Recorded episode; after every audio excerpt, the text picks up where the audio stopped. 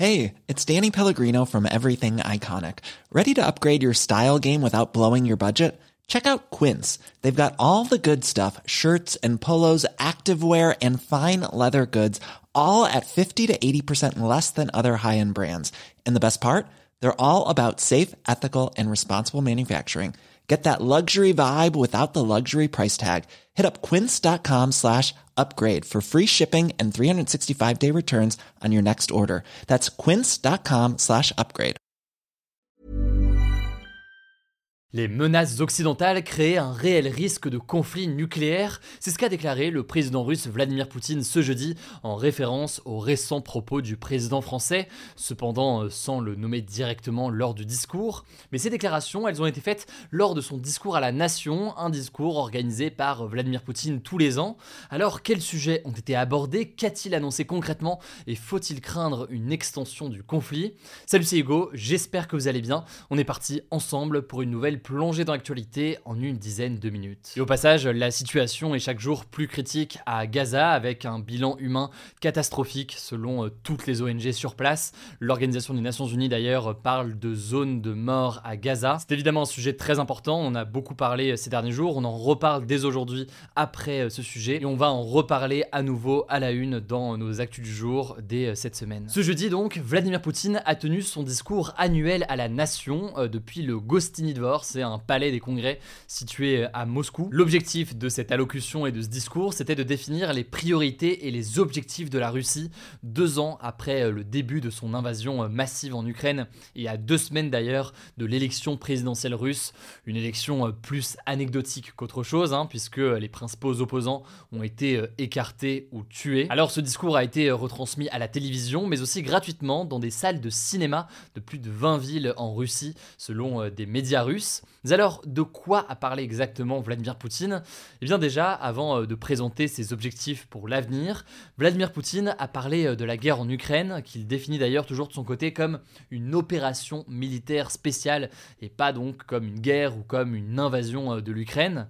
Il a présenté la Russie comme étant victime, selon lui, dans ce conflit, estimant avoir réussi, je cite, à repousser l'agression du terrorisme international. Il a également déclaré que les capacités militaires des forces armées russes ont été multipliées et qu'elles avancent avec assurance dans plusieurs directions. En fait, si on analyse cette prise de parole, faut savoir que l'armée russe est en meilleure posture que l'an dernier, à la même époque, plus ou moins euh, sur le front. Déjà parce qu'elle a remporté plusieurs succès face aux troupes ukrainiennes ces dernières semaines. Elle a notamment euh, remporté, on en a déjà parlé, une bataille mi-février dans la ville d'Avdivka, ce qui constitue peut-être la plus grande défaite pour l'Ukraine depuis euh, ces derniers mois. Par ailleurs, du côté ukrainien, on résiste, mais en l'occurrence, en matière de soutien militaire et financier, la situation est extrêmement compliquée. Le pays dit manquer de munitions. Et là aussi, on en a déjà parlé, le Sénat américain a récemment refusé plusieurs paquets d'aide pour financer euh, cette guerre, alors que l'armée ukrainienne dépend en très grande partie du soutien des pays occidentaux, que ce soit les États-Unis ou alors les pays européens. Par ailleurs, on peut aussi noter que le président russe a affirmé que, je cite, la majorité absolue des habitants de la Russie serait en faveur de ce conflit. Une déclaration évidemment absolument impossible à vérifier, surtout lorsque l'on sait à quel point la liberté d'expression est réprimée dans le pays. Ça c'est donc pour ce qui se passe sur le front, mais Vladimir Poutine a également mis en garde les pays occidentaux pendant euh, son discours. En fait, il y a quelques jours, Emmanuel Macron a donc laissé entendre que des troupes occidentales, et donc potentiellement euh, françaises, pourraient euh, finir par être envoyées en Ukraine. Alors suite à cela, le porte-parole de l'ambassade de Russie en France, Alexander Makogonov, avait réagi mardi sur BFM TV, estimant que l'envoi de troupes occidentales sur le sol ukrainien constituerait une ligne rouge, car cela pourrait, je cite, déclencher une troisième guerre mondiale.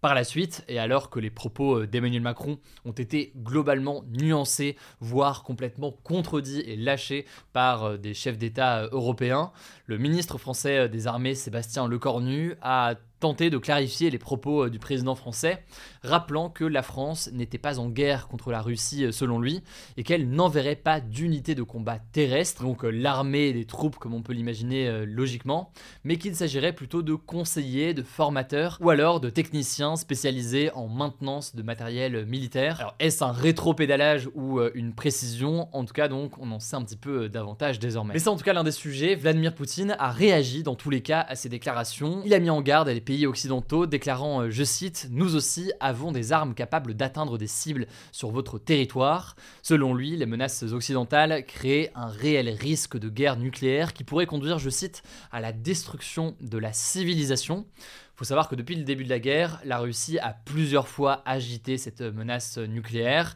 Elle a notamment procédé à des tirs d'essais de missiles balistiques fin 2023 pour simuler une frappe nucléaire massive en cas d'attaque nucléaire ennemie. Par ailleurs, il y a un an, en février 2023, Poutine avait annoncé vouloir suspendre sa participation à l'accord New Start euh, qui vise au désarmement nucléaire et qui devrait donc prendre fin en 2026, sauf en cas de retournement de situation. Alors en réalité, évidemment, hein, comme c'est le cas depuis le début, cette rhétorique, c'est surtout une rhétorique dans la communication, une escalade verbale, disons, qui, a priori, selon les spécialistes, n'a pas pour objectif d'être suivie euh, d'effets, mais elle illustre donc la situation actuellement tendue avec ces montées ces échanges verbaux, donc, de part et d'autre sur la situation actuelle. En tout cas, il y a deux, trois autres éléments qu'on peut citer, le fait notamment que Vladimir Poutine a déclaré vouloir établir des nouveaux points de contact avec les pays arabes d'Afrique et d'Amérique latine. L'objectif là c'est très clair hein, pour le président russe, il y a eu pas mal de sanctions qui ont été imposées par les États-Unis ou encore par euh, les pays européens. Ici donc Vladimir Poutine veut contourner au maximum ces sanctions en développant des liens économiques avec d'autres pays. C'est déjà le cas par exemple avec la Chine avec des liens qui se sont renforcés, mais donc ici il y a une volonté d'aller bien au-delà de ça et de s'assurer donc de ne pas dépendre des Européens ou des Américains. Il a aussi indiqué vouloir reconstruire près d'un millier de monuments culturels dans les régions ukrainiennes qui ont été conquises d'ici 2030. Euh, C'est donc clairement un objectif euh, visant à tenter de s'inscrire sur la durée sur place, ce qui devrait euh, évidemment faire réagir le président ukrainien Volodymyr Zelensky. En tout cas, il y a donc une présidentielle dans 2-3 semaines maintenant, avec quasiment aucun suspense. Vladimir Poutine, qui est devenu président pour la première fois en 2000, devrait être à nouveau élu ici pour un mandat de 6 ans, qui se terminera donc en 2030. Je le disais, hein, la plupart des opposants politiques de Vladimir Poutine ont été mis de côté. On suivra donc la situation. Je vous avec euh, Samy pour les actualités en bref et je reviens juste après. Merci Hugo et bonjour à tous. On commence avec cette actu. Dans le nord de Gaza, des tirs de soldats israéliens lors d'une distribution d'aide humanitaire ont fait au moins 104 morts et 760 blessés ce jeudi, selon le Hamas qui a dénoncé un massacre. En gros, le nord de Gaza est menacé de famine selon l'ONU et donc selon des témoins sur place interrogés par l'AFP, des milliers de Palestiniens se sont précipités sur un camion humanitaire, ce qui a créé une situation de chaos. De son côté, l'armée israélienne a affirmé sur X que des personnes étaient décédées car elles ont été piétinées par la foule et a même publié une vidéo présentée comme une vue aérienne de la scène. Sauf que des sources israéliennes, interrogées par l'AFP, ont déclaré que des soldats israéliens avaient tiré à balles réelles sur des Palestiniens car ils se sentaient menacés. En tout cas, le bilan à Gaza ne fait qu'augmenter et d'ailleurs pour la première fois depuis le 7 octobre, un membre du gouvernement américain, Lloyd Austin, le secrétaire de la défense, a donné une estimation du bilan humain côté palestinien. En fait, il répondait à une question devant une commission parlementaire sur le bilan des femmes et enfants tués à Gaza et selon lui, plus de 25 000 femmes et enfants palestiniens ont été tués. Le Hamas de son côté évoque 30 000 Palestiniens tués depuis l'attaque du 7 octobre en Israël, un chiffre relayé par plusieurs ONG, notamment l'UNICEF. Selon l'ONU, la situation a plongé le territoire palestinien en zone de mort. Deuxième actu majeure en France, on en parlait hier, le Sénat a approuvé ce mercredi soir l'inscription de l'avortement dans la Constitution, donc la loi suprême du pays. Plus précisément, les sénateurs se sont prononcés en faveur, je cite, d'une liberté garantie et non d'un droit à l'avortement. En gros, ça signifie qu'aucune loi ne pourra dire explicitement qu'une femme n'a pas la liberté de recourir à l'avortement, alors que s'il s'agissait d'un droit, l'État devrait y favoriser l'accès, ce qui n'est donc ici pas le cas. Mais la France devient cependant le premier pays au monde à inscrire l'IVG dans la Constitution. L'adoption définitive du texte devrait être votée le 4 mars par le Congrès à Versailles, qui réunit les députés et les sénateurs, soit 925 parlementaires, on vous tiendra au courant. Troisième actu, les funérailles d'Alexei Navalny, le principal opposant de Vladimir Poutine, mort en prison il y a deux semaines, auront lieu ce vendredi 1er mars à Moscou, la capitale russe selon son porte-parole. D'après ses partisans, de nombreux lieux où son équipe souhaitait organiser ses funérailles ont été refusés à cause de la pression menée par les autorités russes. Il faut savoir que ces obsèques pourraient mobiliser un grand nombre de partisans d'Alexei Alexei Navalny. Près de 150 personnes avaient été condamnées à des peines allant jusqu'à 14 jours de prison pendant les premiers hommages organisés à l'improviste à la suite de la mort de l'opposant. Quatrième actu, aux États-Unis, la Cour suprême, donc la plus haute juridiction du pays,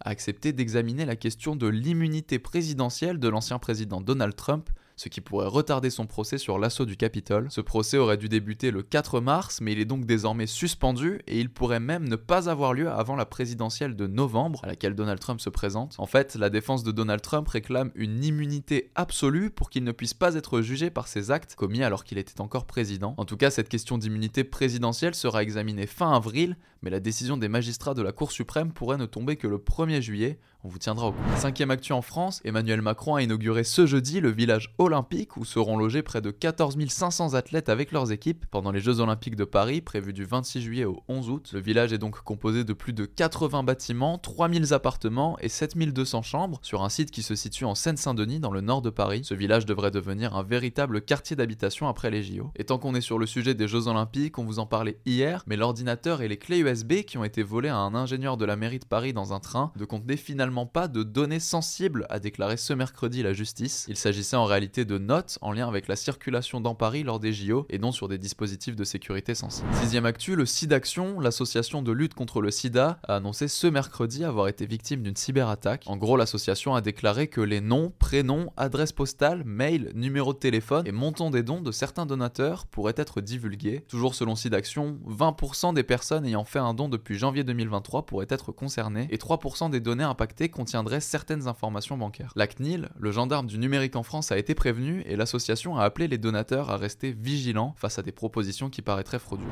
Et on finit avec cette actu, une centaine de nouvelles espèces aquatiques jamais découvertes auparavant auraient été identifiées par une équipe de chercheurs au Chili. Parmi elles, on retrouve par exemple des coraux en spirale, des homards qui ressemblent à des araignées et une sorte de crapaud rouge vif. Cependant, des experts doivent encore analyser précisément ces spécimens pour confirmer scientifiquement qu'il s'agit bien de nouvelles espèces. Voilà, c'est la fin de ce résumé de l'actualité du jour. Évidemment, pensez à vous abonner pour ne pas rater le suivant, quelle que soit d'ailleurs l'application que vous utilisez euh, pour m'écouter. Rendez-vous aussi sur YouTube ou encore sur Instagram pour d'autres contenus d'actualité exclusifs. Vous le savez, le nom des comptes, c'est Hugo Décrypte. Écoutez, je crois que j'ai tout dit. Prenez soin de vous et on se dit à très vite.